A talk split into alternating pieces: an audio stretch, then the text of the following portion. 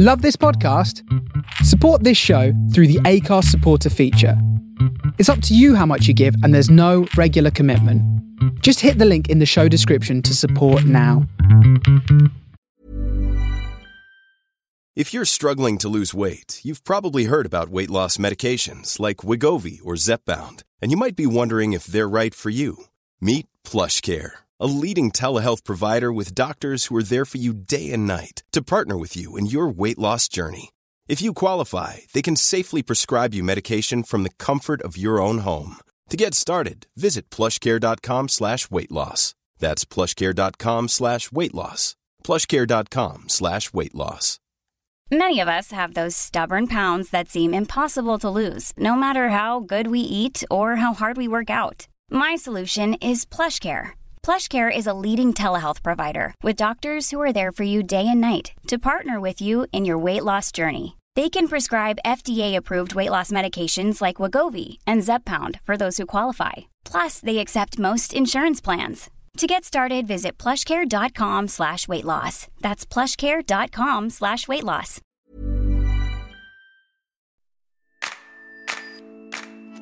Hello and welcome to Transplant's Take on Sport. My name's Lewis Daniels and my guest today is Team GB and Northern Ireland Transplant Team Manager and former Transplant Coordinator, Lynn Holt. We discuss her experiences of working in organ donation, highlights of managing Team GB in Northern Ireland, and the physical and mental benefits of sport post transplant, as well as how you can get involved in the upcoming event 5K Anyway. So, if you'd like to find out more about one of our NHS heroes, please stick around for what is a fascinating listen. If you're enjoying the podcast, please make sure you press subscribe or follow wherever you normally listen so you don't miss an episode. And if you'd like to follow the podcast on social media, all the links will be in the show notes.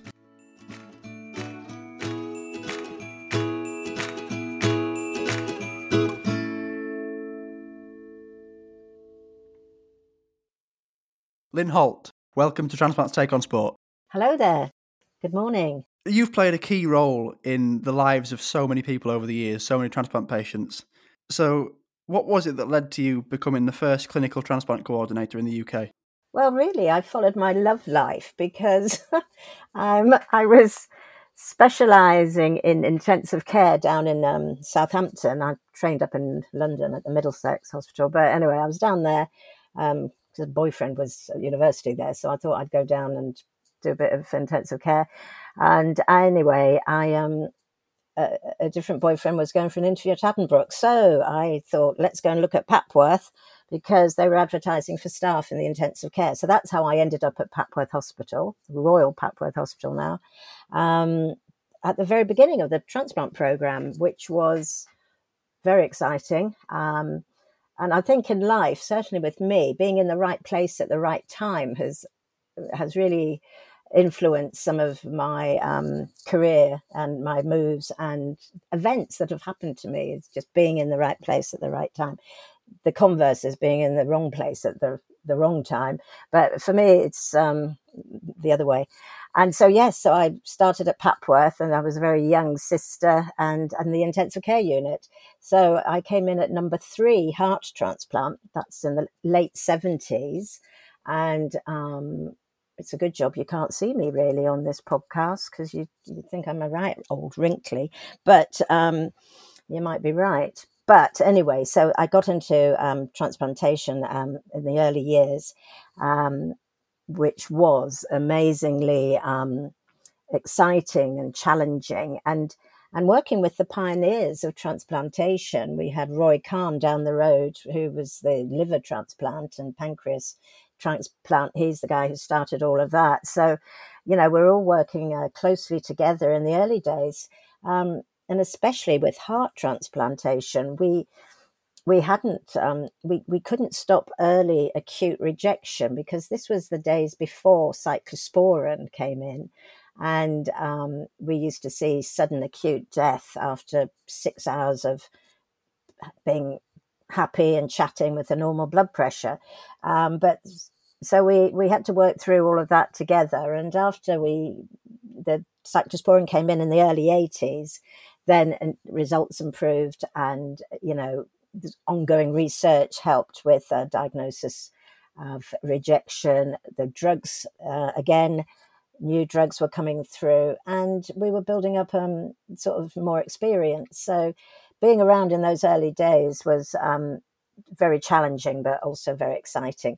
And it was like we were just making our own path through the grass, you know, no one to follow.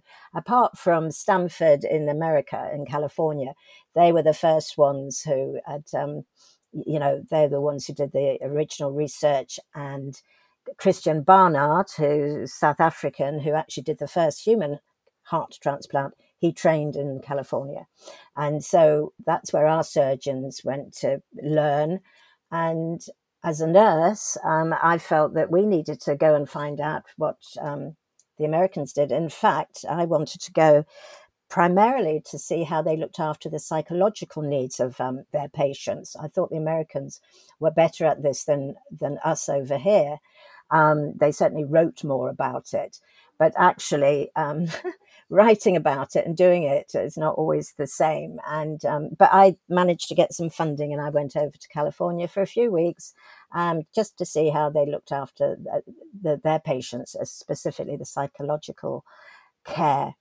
And um, I had a great time. I learned um, all about Mexican food, and um, you know, it was a great experience. But to be honest, um, I basically worked out for myself that it's the best care is when you look at the individual needs of that patient and the family and treat them each as individuals. So not one template fits all.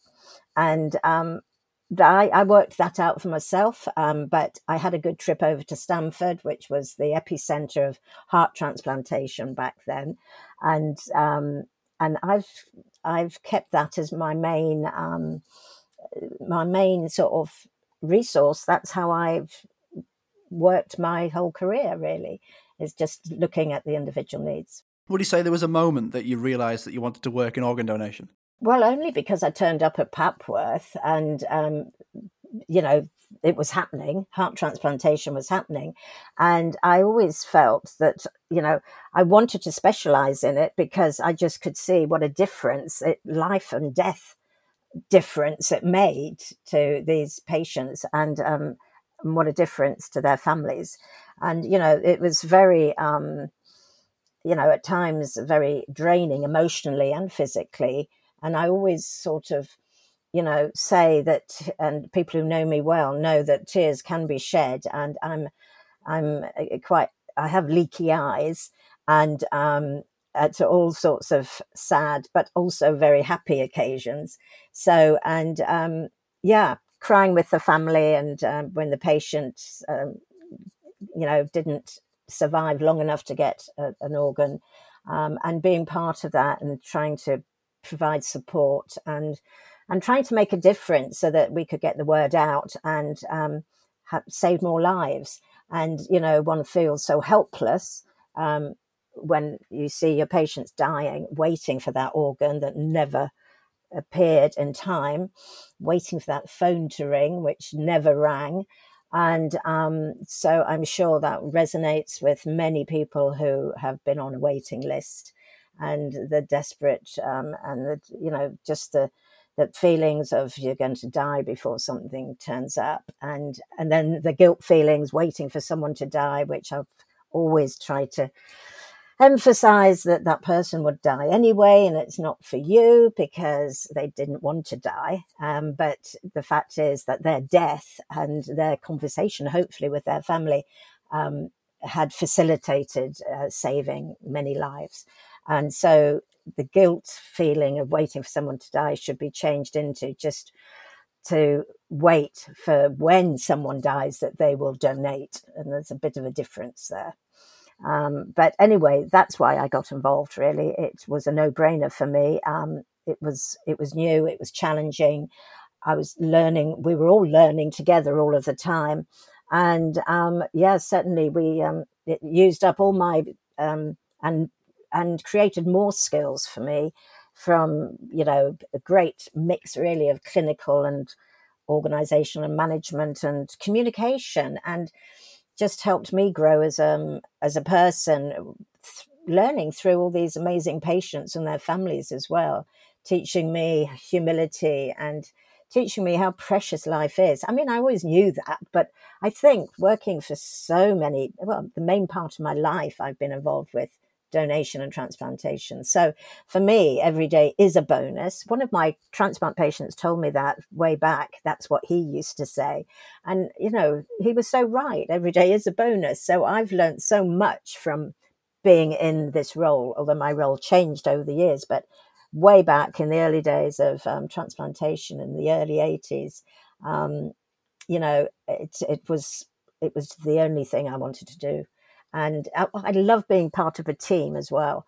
And working in that environment, you're very much part of a big team. So all of us are really important in the team. And um, I loved playing my little part in it. You alluded to it there. You've seen the high, the highest of highs and the lowest of the lows. How does it feel to see a successful transplant and somebody have their life saved and be able to move on and get a second chance? I um, uh, it's I feel so lucky that I can see these special times in people's lives. Um, so lucky. Um, you know, just phoning people up, you know, when I moved on with my job to coordinate the transplants, phoning them up to say, we've got a possible uh, organ uh, donor for you. Um, and that phone call is amazing. Special feeling. Um, and I always used to sort of just suss them out first and see how they were. And then they used to think I'd just phoned for a chat. And then I was quite often having to interrupt them to say, listen, can I just interrupt here? Because I did, did need to get to the point because the t- clock was ticking. But um, so making that phone call is very special. And um, taking them to theatre, um, I always you know, used to stay in the anaesthetic room till they'd gone to sleep. So I could uh, feed back to the the family or whoever they had waiting um you know how they were. And that was a very personal time. Quite often that's when they wanted you to say oh tell her i love her. And i said well i'll tell her but you can tell her when you wake up but i'll tell her for now. And just being part of that because that's quite a scary time for most patients. They want the transplant but at the same time a mixture of fear apprehension excitement is the patient's feelings um, from what I'm told and what I've observed. And um, so, yeah, so, and then when they wake up, certainly it depends. I mean, I'm, my experience is uh, heart and lungs um, in babies and adults. So to see some of them, um, I loved it. They'd be blue before the heart transplant. And when they woke up and were off the ventilator and could, you know, were awake, properly awake, that they would be looking at their fingers like a baby because they were pink and not blue anymore.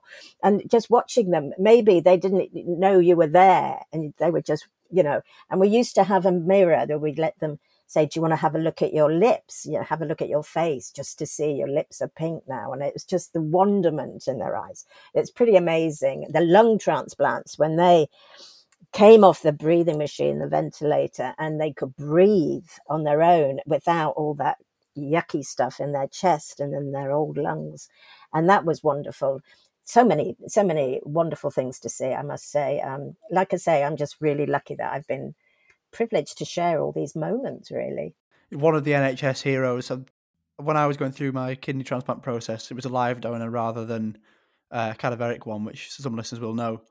But I had the transplant coordinator saved in my phone as transplant coordinator and your eyes light up when you see that call. I know I knew it wasn't going to be for we've got one, you've got to come now, but just the confirmation that mm-hmm. yes, it's a match, we're going ahead, this is the date. It is it is special, and I've always wondered what it's like from the other end, which you've summed up quite well there. Mm-hmm. Uh, so you've been there since the start of heart and lung transplantation. What does a typical day involve day to day? I know it might be difficult to say because of the the nature of the job and how organs can come in quickly what would a typical day involve, and how has that job changed over time from when you first started to when you've retired? Well, once I moved up to um, Newcastle, uh, which was in the late eighties, at the end of '86, I came up here to help them set up their heart transplant program. We we were the third government's funded centre after there was Papworth and then Harefield and then Newcastle. So I came up north um, and I've never left because um, I love it up here. But um, as far as the job, it was a mix of everything, trying to coordinate the program involved a lot more than um, uh, you know, it was education, but not just for patients coming through for assessment. It was really just, I suppose, being part of that whole transplant journey, which started from the referral of a very ill patient needing assessing to getting them through, uh, making contact, having them in, being part of the decision making, whether they could have a transplant or not, whether it was safe for them or not, and then listing, keeping in contact on the waiting list, which could be days or years, and keeping in contact with that family and the patient through the whole journey till either they got their transplant and afterwards, or if they died waiting. And you know there's some of my families i kept in touch with for quite a few years after that patient had died waiting for the transplant. Um, but anyway that um, so support education trying to find aeroplanes in the middle of the night is not easy on new year's eve when I find a plane, but I didn't find a sober pilot. So, because all of these um, planes are just private companies, it's not, you know, we don't phone up British Airways um, or, you know, we're just looking for any plane.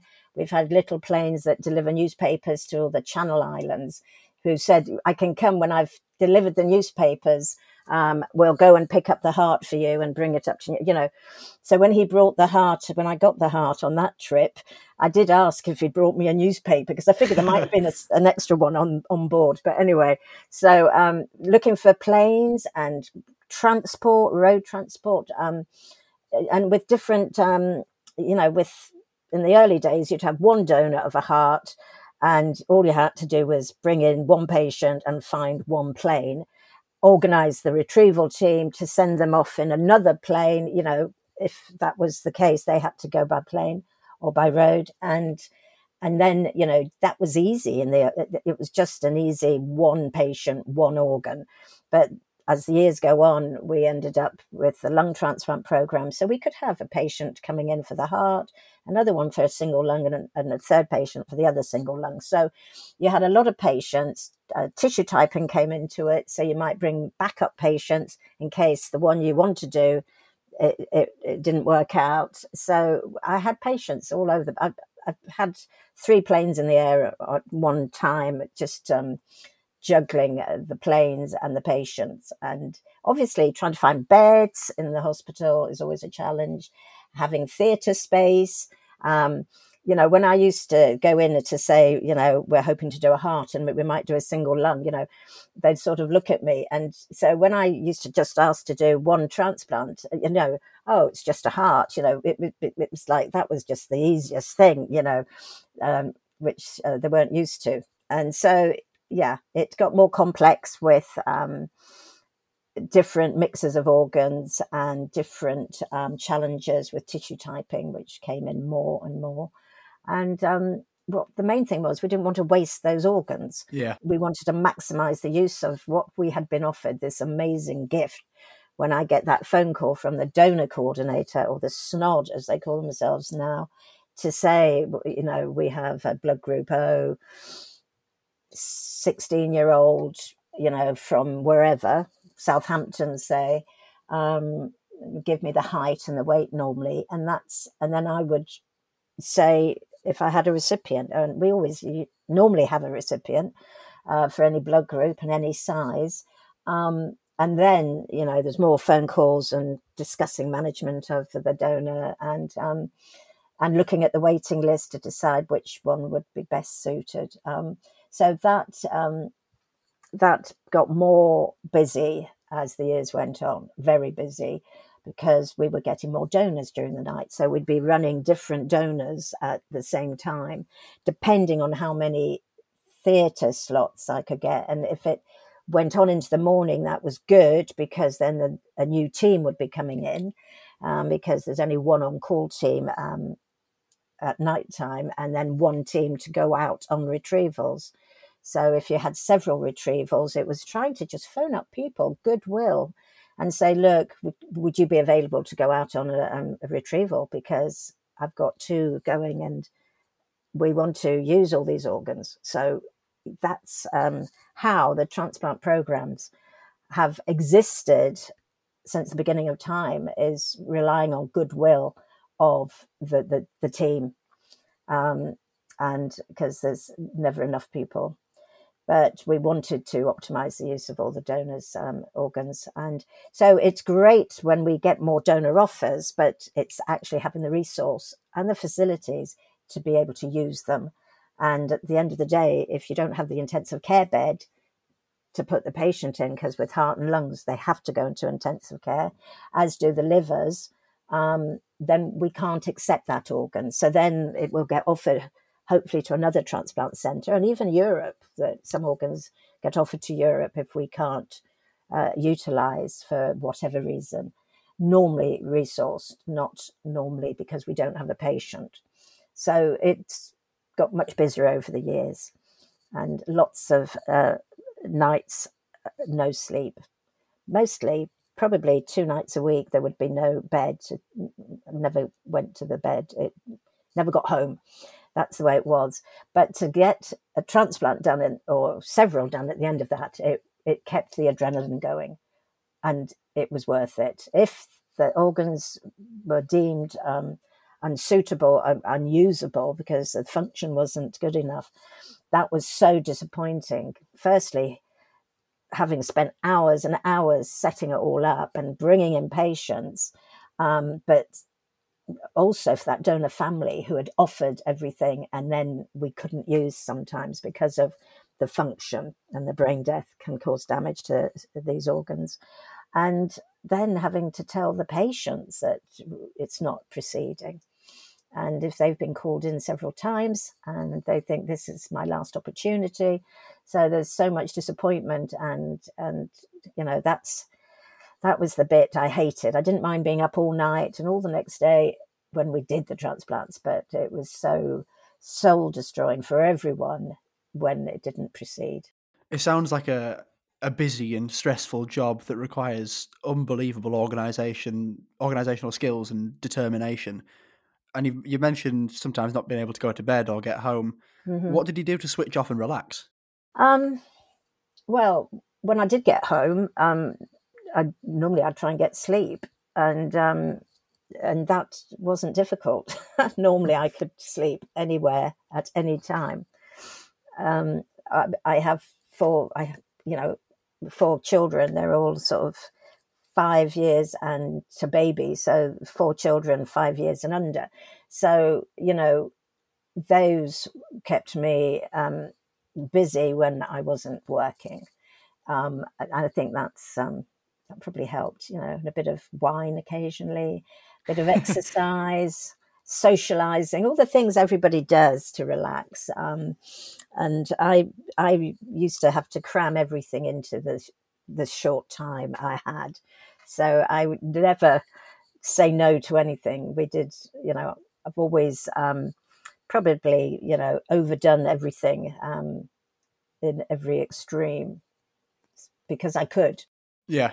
So over the course of your career that has spanned 35 years as a transport coordinator? Um, yeah, maybe if that's what you say. Yes, I think, I think so. it's on, on my notes down here somewhere. Yeah, I was. Yeah, yeah. Well, I'm retired. I've been retired five years plus. So yeah, I think um, I was in the NHS for about 41 years total, and most of that was transplants, really. So over those years, what would you say are your career highlights? Oh, um, my career. Well, I think being around for all the firsts, you know, the um, when we did the first heart lung transplant at um, Papworth, yeah, that was amazing. We didn't know she was going to breathe when we took her off the ventilator. Um, and then in Newcastle with the first baby heart transplant. Um, she, she, was the first successful baby heart transplant. She wasn't the first baby heart transplant, but the first one to survive in uh, the country, uh, Kaylee. And um, then we did double lungs, and that was you know, every every new uh, procedure um, was really exciting to be involved and be part of it. So I think you know those are all things which I um, will remember and cherish um, for a long time. I mean, you know, there's various different, um, a lot of professional stuff going on and presentations, quite a bit of travel involved, um, meeting others from around the world. Um, I was at a conference somewhere, and I remember a bunch of Chinese coordinators talking about how um, they used to have the prisoners and shoot them, and then they would take their organs. And you know, they, you realise how lucky we were to live in this country and in the Western civilized world when all this is going on. And so um, it was fascinating to hear about all the other practices, but um, not so much fascinating about that. It was horrendous, and we couldn't believe it. The whole bar went quiet. Actually, in the bar. Most conferences, you learn more uh, afterwards. Um, you know, in the bar from all the other countries and colleagues, and uh, you know, mixing and um, with everyone. Uh, that's how you learn most things, I think, in in life. Um, and in the hospital, in the corridors, most things happen in corridors and hospitals. Um, yeah, but yes, I've been, and I'm really feeling humbled here, um, Lewis, because I, your podcasts, I've listened to so many amazing you know, p- people have been touched by organ donation and transplantation personally, and you know what they've all gone through.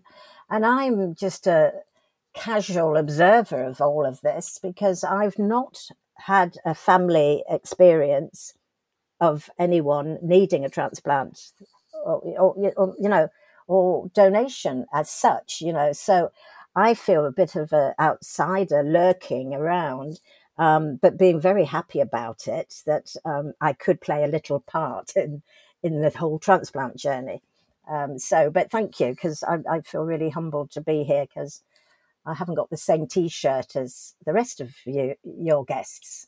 It's a pleasure to have you on. I think everyone who listens and everyone who's been involved with transplants in some way, whether you've had one or a family member or friend of someone who's had one, is so grateful for the work that you and the other transplant coordinators and all the other members of the transplant team, which is a big team at each hospital, oh, all the work absolutely. they do is amazing. And a lot of us owe our lives and second chance to it. So thank you from everyone you got involved so much with transplants. That I can tell that you you love the work you do. That you actually got involved with the sport side of transplants. How did you first get involved with the transplant games and transplant sport as an organisation? Um, I was uh, at Papworth um, in the early 80s and I bumped into an ex colleague in the cor- corridor, back to the corridors again. And he was, um, I thought he was visiting for there were some exa- uh, interviews going on, and he'd come to visit his father, who was actually a patient of mine in the unit. Uh, which I was unaware of. I did have a lord, uh, the patient. I did have a patient called a lord, but I didn't realise Martin's father was a lord. So anyway, he had left Southampton where we'd worked together, and he'd moved, I think, to Manchester, where they'd actually staged the British Games in the early eighties um, 1980, I think it was, because uh, they started 78 in Portsmouth and they were there for a couple years. And then Birmingham and Manchester were the next couple places to stage these games. So I, um, I think he he said to me, "Hey, why don't you take some heart transplants to the um, to the British Transplant Games?" Yeah, it was Manchester was eighty one. That was it, and um, I said, "Oh, what are these? What's all this about?" And that's how I got involved. So the next year was 1982, Cardiff, the British Transplant Games. I took four heart transplants there. And those are the first hearts to go to the British Transplant Games. It had all been kidneys up till then. And then a few liver transplants came in um, around that same time, um, which was amazing. And um, we, um, and I communicated with Harefield because they were up and running by then and said to them, why don't you take some heart transplants? Because we hadn't started lung transplants. And that's how I got involved. And then Maurice Slapak, the well, he's the founding president of the games. He um, he asked me to just go onto their committee as the heart advisor, and that's sort of how I got involved on the um, sort of the committee side. Um, and I used to be the team manager of the Papworth team. So when I left Papworth, the obvious was to um, start a team up at the Freeman Hospital, which is what I did. And um, so, yeah, that's how it happened, really. And then uh, eventually, at some point, I ended up uh, being asked. I took some transplants to the World Games. Um, and way back in the early days of the World Transplant Games, the team manager then, uh, amazing chap Peter Griffin, um, he he was a renal surgeon, in fact, and he sort of he was quite picky and he didn't want to take heart transplants for some reason. I think he thought maybe they wouldn't excel in sport and win any medals. And so um, I took some to Amsterdam in um, 1984, that was. And um, I just took some guest competitors because you could take guest competitors. Um, they weren't on the so called GB team, but they were guest competitors. And so I took them. And um, yeah, so that's so how I sort of started to get involved with the World Games. And and then um, I went again and took some more guest competitors who turned out to be quite handy um, to make up relay teams in the pool. Um, and so eventually, um, I managed to get the heart transplants to be looked at as that they can actually do sport, they can actually compete, and some of them can excel because they train regularly and they they've got really good high standard in the sport that they've chosen, as we've seen over the years throughout the whole history now. So that's how I got involved, and um, I think it was uh, yeah eighty nine. I was the assistant team manager for um, for the team, and that was Singapore. I just had my first baby; she was six months old, so I had to take her with me, and that was fine. And um, my mother came and looked after her while I helped manage the team, which was tiny compared to the team sizes that we have now. Um, but and now we have more uh, diverse organ transplants involved, and because um, back then it was mainly kidneys, um, with a couple hearts thrown in and a couple livers. But obviously now we know we have uh, small bowel transplants, we have bone marrow transplants now, we have the pancreas, kidneys, as well as the double lungs, single lungs, etc., um, and routine kidney and routine hearts. You know, because so we've added lots more, and now we include live donors and deceased family donors as well. So you know that's um, opened up uh, events, are, um, not just at the British Games, but at the Worlds as well. So yes, many changes over the years, but all good to promote awareness and publicity because every single transplant um, person has an amazing story to tell, and the, and it's getting those stories into the press, which um, sometimes. Even when we're on a budget, we still deserve nice things. Quince is a place to scoop up stunning high end goods for fifty to eighty percent less than similar brands. They have buttery soft cashmere sweaters starting at fifty dollars, luxurious Italian leather bags, and so much more. Plus, Quince only works with factories that use safe, ethical, and responsible manufacturing. Get the high-end goods you'll love without the high price tag with Quince. Go to quince.com/style for free shipping and 365-day returns. Normally, being a little extra might be a bit much, but not when it comes to healthcare. That's why United Healthcare's Health Protector Guard fixed indemnity insurance plans, underwritten by Golden Rule Insurance Company, supplement your primary plan so you manage out-of-pocket costs. Learn more at uh1.com. If you're struggling to lose weight, you've probably heard about weight loss medications like Wegovy or Zepbound, and you might be wondering if they're right for you. Meet PlushCare a leading telehealth provider with doctors who are there for you day and night to partner with you in your weight loss journey. If you qualify, they can safely prescribe you medication from the comfort of your own home. To get started, visit plushcare.com slash weight loss. That's plushcare.com slash weight loss. Plushcare.com slash weight loss. Quality sleep is essential. That's why the Sleep Number Smart Bed is designed for your ever evolving sleep needs. Need a bed that's firmer or softer on either side? Helps you sleep at a comfortable temperature? Sleep Number smart beds let you individualize your comfort so you sleep better together. JD Power ranks Sleep Number number 1 in customer satisfaction with mattresses purchased in-store. And now save 40% on the Sleep Number limited edition smart bed for a limited time. For JD Power 2023 award information, visit jdpower.com/awards. Only at Sleep Number stores or sleepnumber.com. It's not easy, but um, they certainly, over the years, that has improved. And um, that's my reason, really, for continuing with this is that's the way to make a difference is to get the message out. And the only way to get the message out is to have people know what's going on by whichever means, whether it's radio, TV, the written word, or podcasts. It's nice to hear how much it's grown over the years and how more people have come together as this big family to help raise awareness for organ donation, which is is key. And mm-hmm. you always hear that's the reason behind it. That's why we're doing it. Make more people aware of it. And I think the the media and press side is working because I first heard about the transplant games in it'll have been I think it was twenty 18 or 19. It was before my transplant. Mm-hmm. But my my grandma had seen coverage of it on on TV. I think it was was it in Newcastle around then?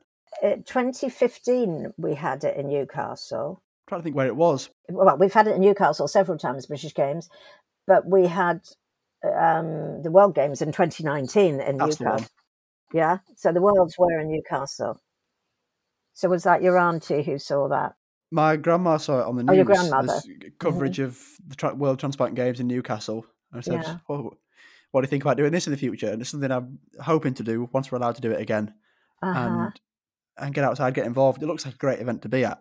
Yeah. So the the um, the next big event for all our transplants who have come through since 2019, um, it's certainly, hopefully, we can be encouraging um, all of the transplant units to um, get them to come to next year's British Transplant Games, which will be in Leeds. Um, we've missed last year and this year, although there will be some satellite events later this year, which is we've always had satellite events, but um, there's you know that's going to be released fairly soon, that information by the end of this month to the dates and venues and the sports to satellite, which will be a safe way of getting back to seeing people. you know, once we're allowed to see people, uh, that's all very well, but there's many people who have not left their homes and are finding it very scary, the thought of leaving home. So we're hoping by the end of the year with vaccinations, everyone's hopefully had their vaccinations and infection rate hopefully has dropped or continues to drop. And we're just a small satellite event with one sport. So it's just you know it's not a big crowd of people but it's one sport probably outside to begin with those sort of sports. Um, and then people can come and go the same day. If they want to stay in a hotel that's up to them to decide. But to make it accessible so that people can have a chance to see their transplant family, do a bit of sport, um, and start getting used to going out again. Um, so always we have to think of safety, but the satellite events seem to be the way forward this year. So that's really it will be exciting, and um, we're hoping that this is actually going to be a realistic um, um, sort of uh, events that we will be able to stage this year. Hopefully, they can go ahead. And while we're on the topic of looking ahead about the Transplant Games and the the media and press side that you've mentioned, we had a listener question in on Twitter. Uh, if you want to send in any listener questions, if you follow Transplants Take on Sport on social media, Instagram and Facebook are at Transplants Take on Sport Pod, and Twitter is at TTOS Pod. Before I record with each guest, I'll put a post up on there asking for any questions you might have for them, let you know who they are. Uh, so please do get involved, send any questions. It's always nice to have somebody else's thoughts. It might trigger something else that I haven't thought of. So we had one in this week from Eric. He says, What can be done to raise the profile on an excellent Transplant Games and Team GB athletes' achievements? Um, well, get back out there really. And, um, you know, there's a wealth of stories to um, tell engaging with the, the sports, the governing sports bodies um, as well, um, seems to be, um, which we do, and we need to do more of once we're out there again, because um, engaging with the governing bodies, and I know um, Eric in basketball, he's, um, you know, that's the best way of of being able to bring in our transplant um, athletes and have the mainstream people. So, and many of our athletes are engaged with their local sports governing bodies. So that's something which um, gets the message out there into their magazines, their social media. Um, so, you know, one person can make an enormous amount of difference just by doing that.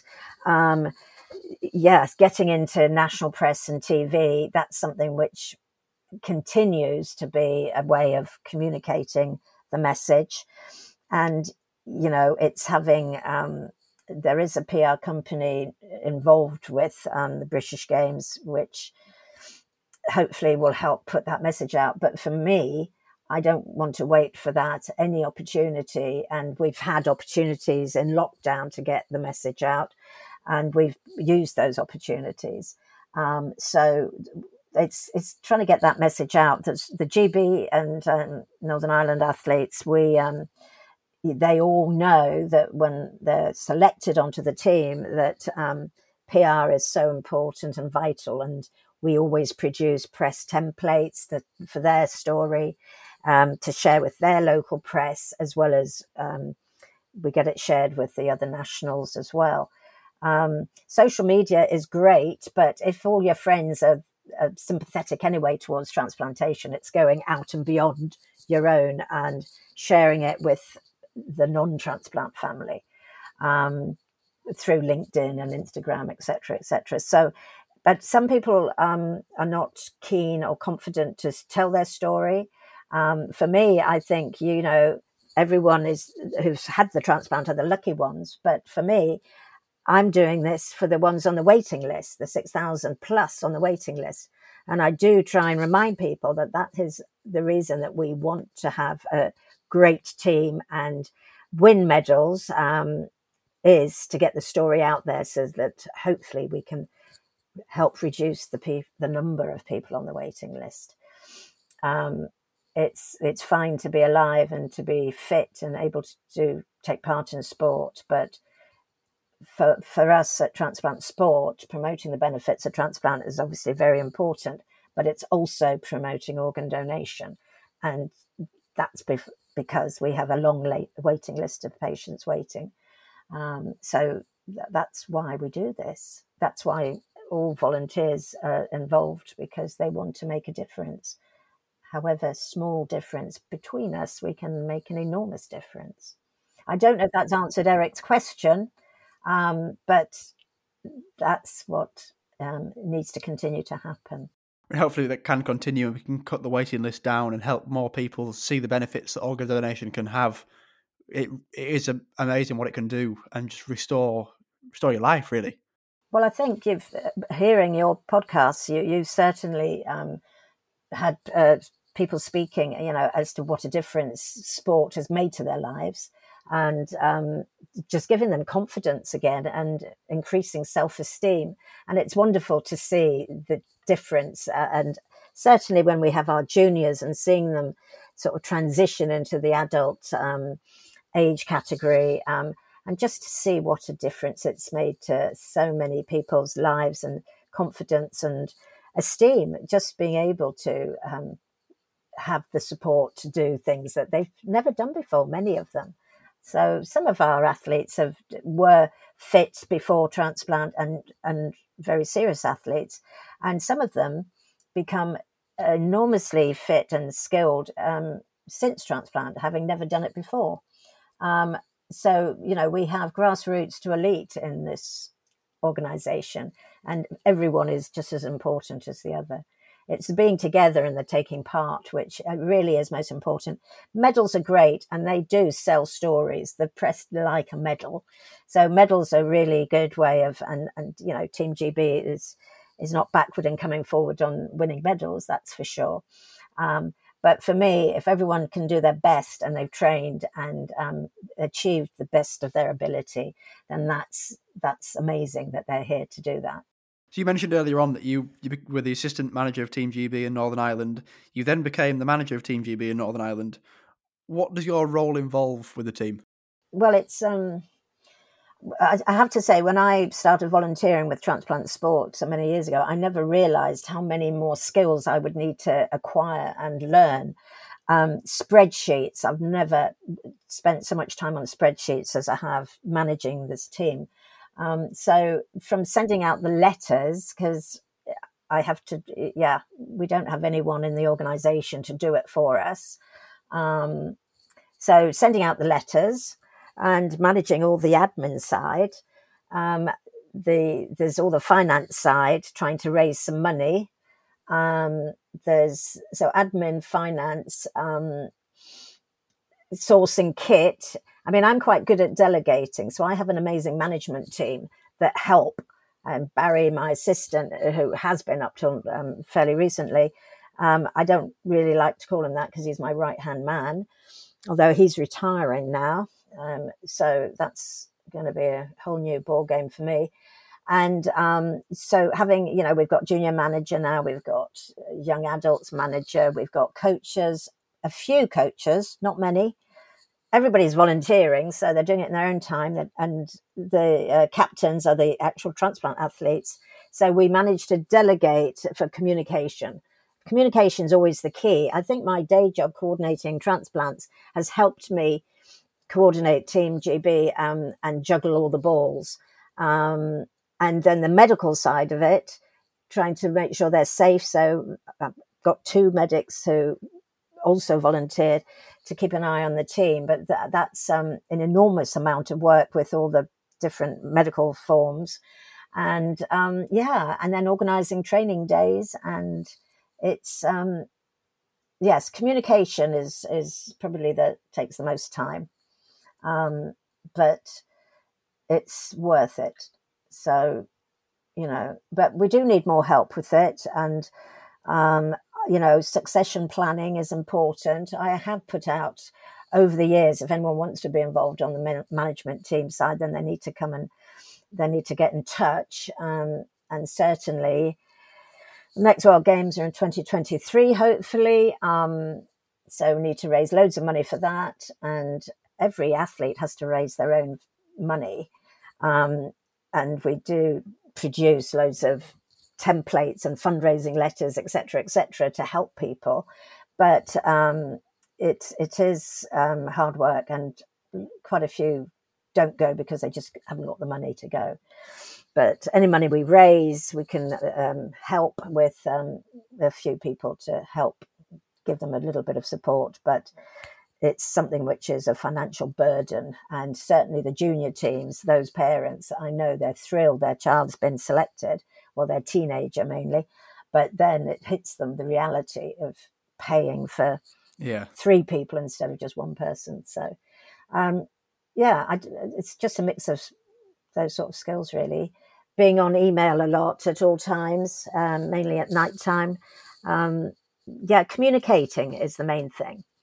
I think communication is key with I think yeah pretty much everything we do. Mm-hmm. I'm trying to keep in touch, keeping in touch with um, other transplant sport um, members, and because there's all sorts of different issues that come up, and just listening to them sometimes and um, helping helping to signpost maybe in the right direction as well because um, I can I don't I don't know a lot, but I normally know somebody who does.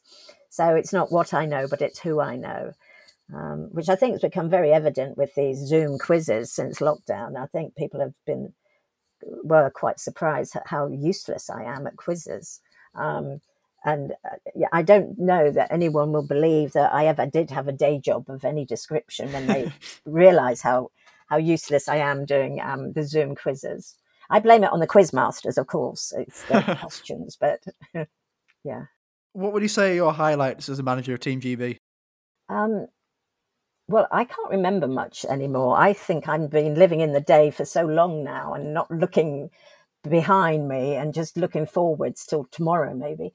Um, I can remember 2019, and it was amazing to be parading through the streets of Newcastle because this is where I live now, and that was wonderful. Um, having a team of oh, I think we had about 330. and We had live donors and uh, deceased donor families, and that was very special. Very, very special. That um, I'm sure there's other special things. Um, did I write some things to you? I, I remember telling you some things, and I can't remember what I said anymore.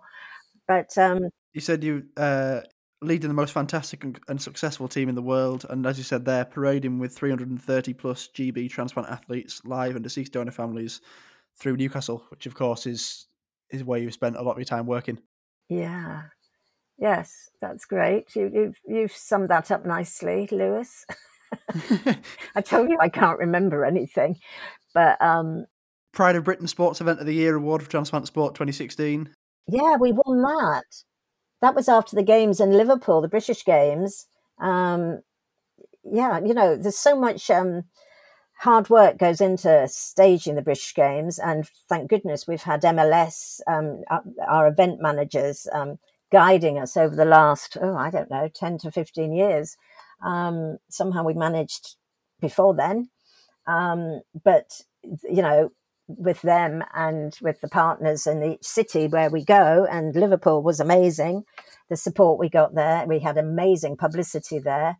Donor families meeting their recipient for the first time, sitting on the sofa, and BBC and and ITV. You know, there's great publicity, and yes, to win that award, um, seeing all the hard work come to you know fulfillment. It was wonderful to, um, and a few of us managed to go and accept the award in some hotel in London, and that was fun as well. so yeah, but it was, um, it, it, we, I think you know, transplant sport and the British Transplant Games, the Westfield Health British Transplant Games, um, as they are, um, and they, and they were in Liverpool also. Um, thankfully, for the support of um, our major sponsors, um, we continue to survive. But you know, it's hanging on the bottom of the ladder sometimes with the fingernails, trying to get through to the, you know, to be able to stage these events and keep the charity going. But um, amazingly, it's still surviving after 40 plus years, um, mainly thanks to volunteers. You know, the trustees are volunteers. So, you know, it's not as though um, we're a big charity. We're not. So over the years, you've seen plenty of transplant athletes benefiting from sport and getting back to doing what they love to do.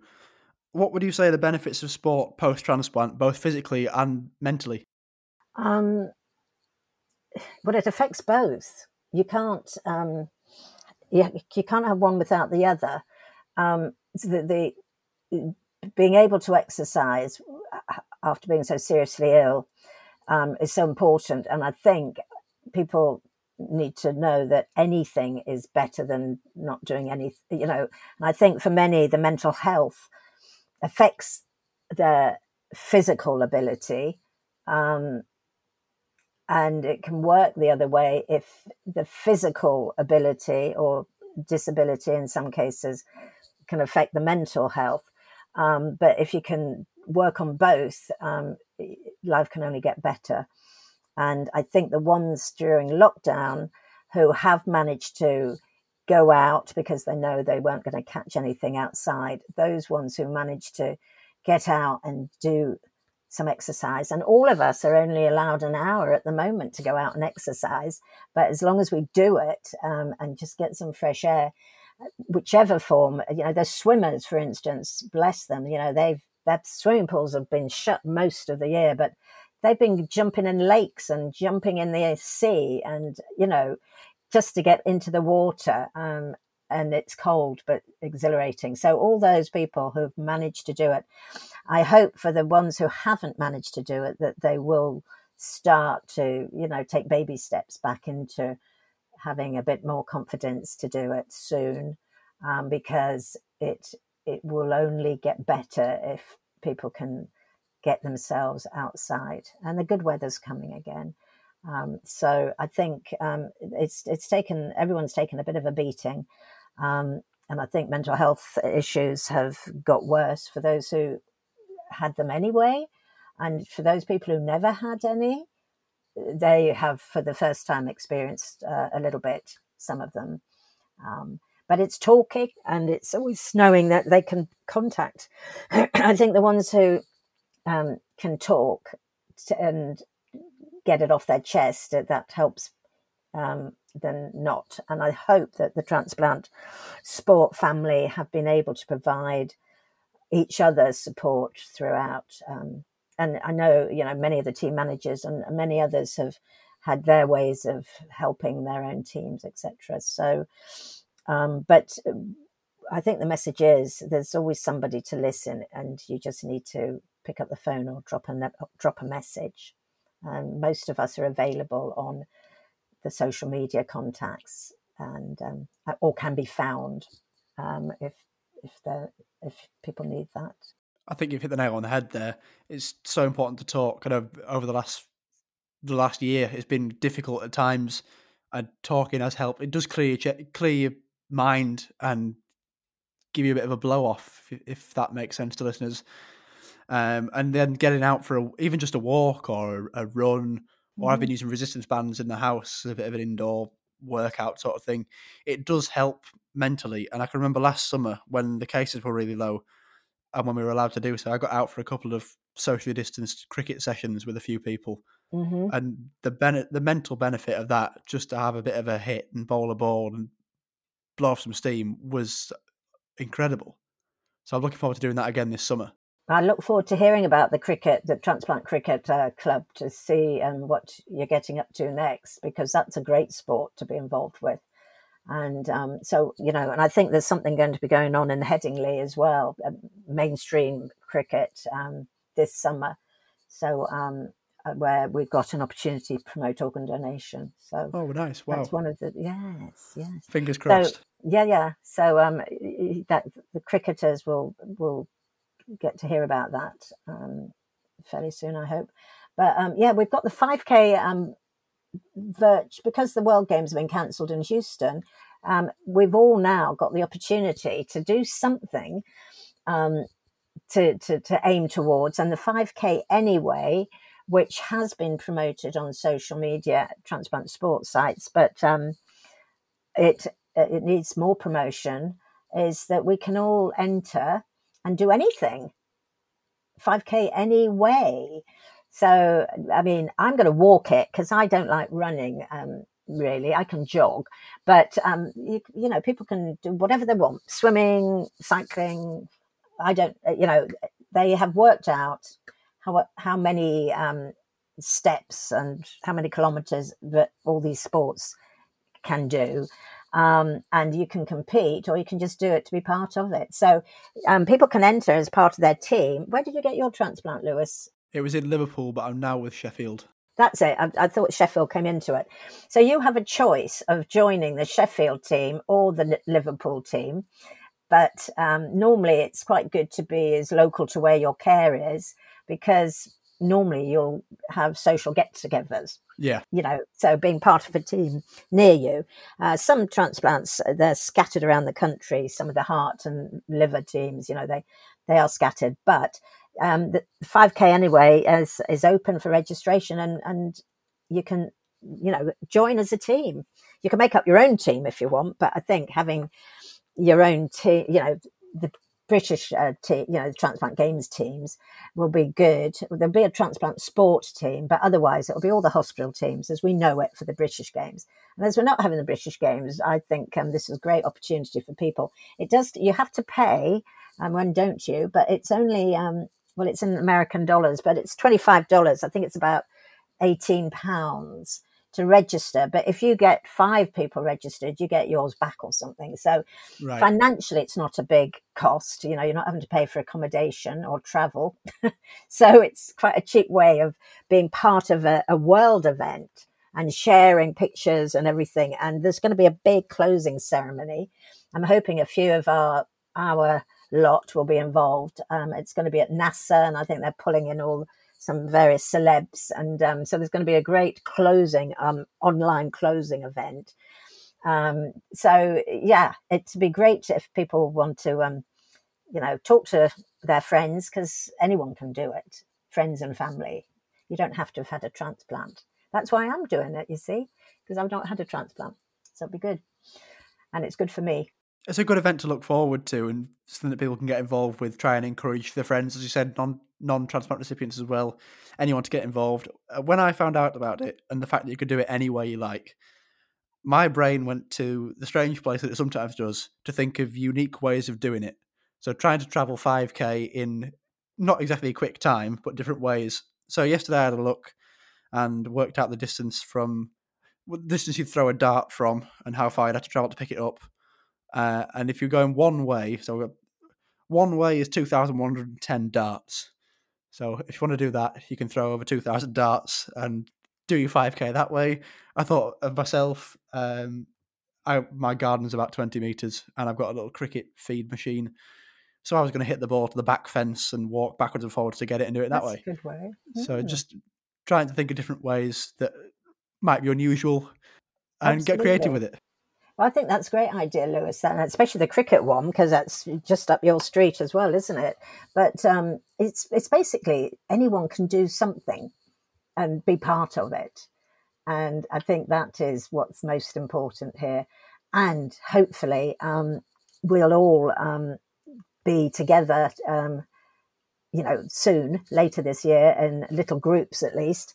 Um, so um, anything that will motivate us to get to get a bit fitter, do something, and be part of an enormous world team with everybody doing different things. It'll be great fun.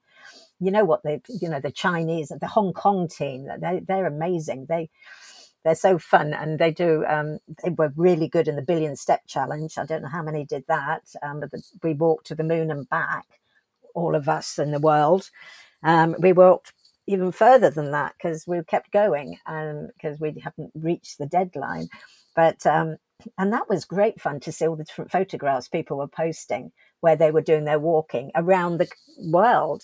And so we can see your garden and you doing your cricket for instance. That would be really cool you know because lots of people in other countries don't even have a garden. I mean i know people in england and scotland and wales and ireland don't have a garden but um, you know to see green for many of the other countries is very unusual. So um, it'd be great. Yeah thank you for mentioning it. Um, i hope people will go onto the website and um, uh, click the link on the transplant sport uh, web uh, facebook even. Uh, it's been there. So um and and get in touch if there are any queries. And simon simon elmore one of your previous guests he's he's been involved with you know he's he's there to, to um, help support as well if um, people have got any queries And the 5K anyway is raising money for the Fit for Life global program. Could you explain a bit more about that and what it is they do?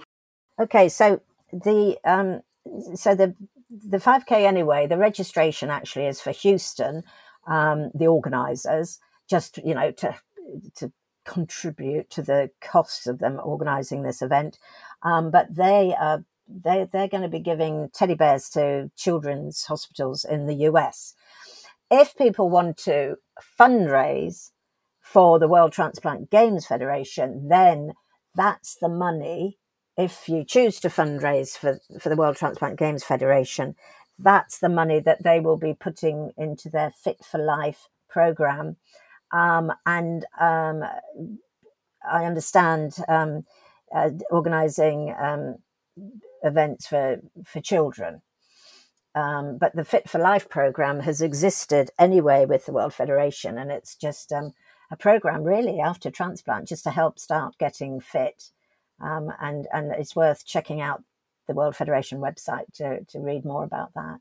Lynn, thank you so much for coming on today and having a chat. I think people will learn a lot from you with the being, I suppose, the other side of the transplant process, the the medical side, seeing what it's like for you day to day as you watch people go through life changing operations.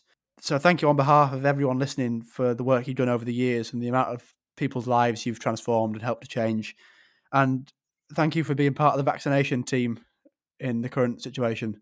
You're welcome. Thank you so much for running these podcasts, Lewis. It's been great. I'm very much enjoying it. Good. One more question before we go. Uh, so, from as we said, the other side of the, the transplant, what's one piece of advice you'd give to someone facing a transplant? Um, trust your team because there's nothing else you can do is trust than trust your team and and try and believe in yourself that you can get through it and there's lots of people to help you get through it I've experienced firsthand the team, they're very good. And it mentally, there's support there as well. There's always someone to talk to. And it, from my experience anyway. I hopefully you'd agree. No problems too big. Absolutely, I agree with you there, Lewis. Um, and for all of our all of our members and for those who are struggling and have got other health issues, you know, we're all there for you. And you just have to, as you say, just um, talk and someone will be there to listen if you need that. Lynn, thank you so much again. It's been a pleasure to talk to you. Uh, listeners, if you're enjoying the podcast, please make sure you subscribe or follow wherever you're normally listening, whether that's Apple, Google, Spotify, Acast, Amazon, or even on my website, lewisdaniels.co.uk. Uh, if you listen on Apple Podcasts, as I said before, that is the most used app to listen to the podcast. So if you could go on there and rate it five stars and give it a five star review, that'd be hugely appreciated. I mean, a lot to me, as it really does help more people see it and discover it on there. And hopefully, we can spread the word and help more, raise more awareness for organ donation. Uh, any five star reviews, as I've done before, I will read out on the podcast at the end. So please go ahead and do that. If you're not enjoying it, please tell your friends you did anyway, because maybe they will. They can get involved. We can we can build a bit of a family and a team here. Uh, and if you if you've got a story to tell, uh, please do get in touch by transplants take on sport at gmail.com. I'd love to hear your stories and I'd love to get as many people on this podcast as I possibly can from different backgrounds and different transplants, get as many experiences out there as we possibly can. Thank you once again to my guest today, Lynn Holt. I've been Lewis Daniels, and you've been listening to Transplants Take on Sport. Hi, I'm Daniel, founder of Pretty Litter. Did you know cats tend to hide symptoms of sickness and pain? I learned this the hard way after losing my cat, Gingy. So I created Pretty Litter, a health monitoring litter that helps detect early signs of illness by changing colors, saving you money and potentially your cat's life. Pretty Litter is veterinarian developed, and it's the easiest way to keep tabs on your fur baby's health right at home. Go to prettylitter.com and use code ACAST for 20% off your first order and a free cat toy. Terms and conditions apply. See site for details. Flexibility is great. That's why there's yoga. Flexibility for your insurance coverage is great too. That's why there's United Healthcare Insurance Plans. Underwritten by Golden Rule Insurance Company, United Healthcare Insurance Plans offer flexible, budget friendly coverage for medical, vision, dental, and more. One of these plans may be right for you if you're, say, between jobs, coming off your parents' plan, turning a side hustle into a full hustle, or even missed open enrollment. Want more flexibility? Find out more about United Healthcare Insurance Plans at uhone.com. Imagine the softest sheets you've ever felt. Now imagine them getting even softer over time. That's what you'll feel with Boll and Branch's organic cotton sheets. In a recent customer survey, 96% replied that Bowl and Branch sheets get softer with every wash. Start getting your best night's sleep in these sheets that get softer and softer for years to come. Try their sheets with a 30-night guarantee. Plus, get 15% off your first order at bollandbranch.com. Code BUTTERY. Exclusions apply. See site for details.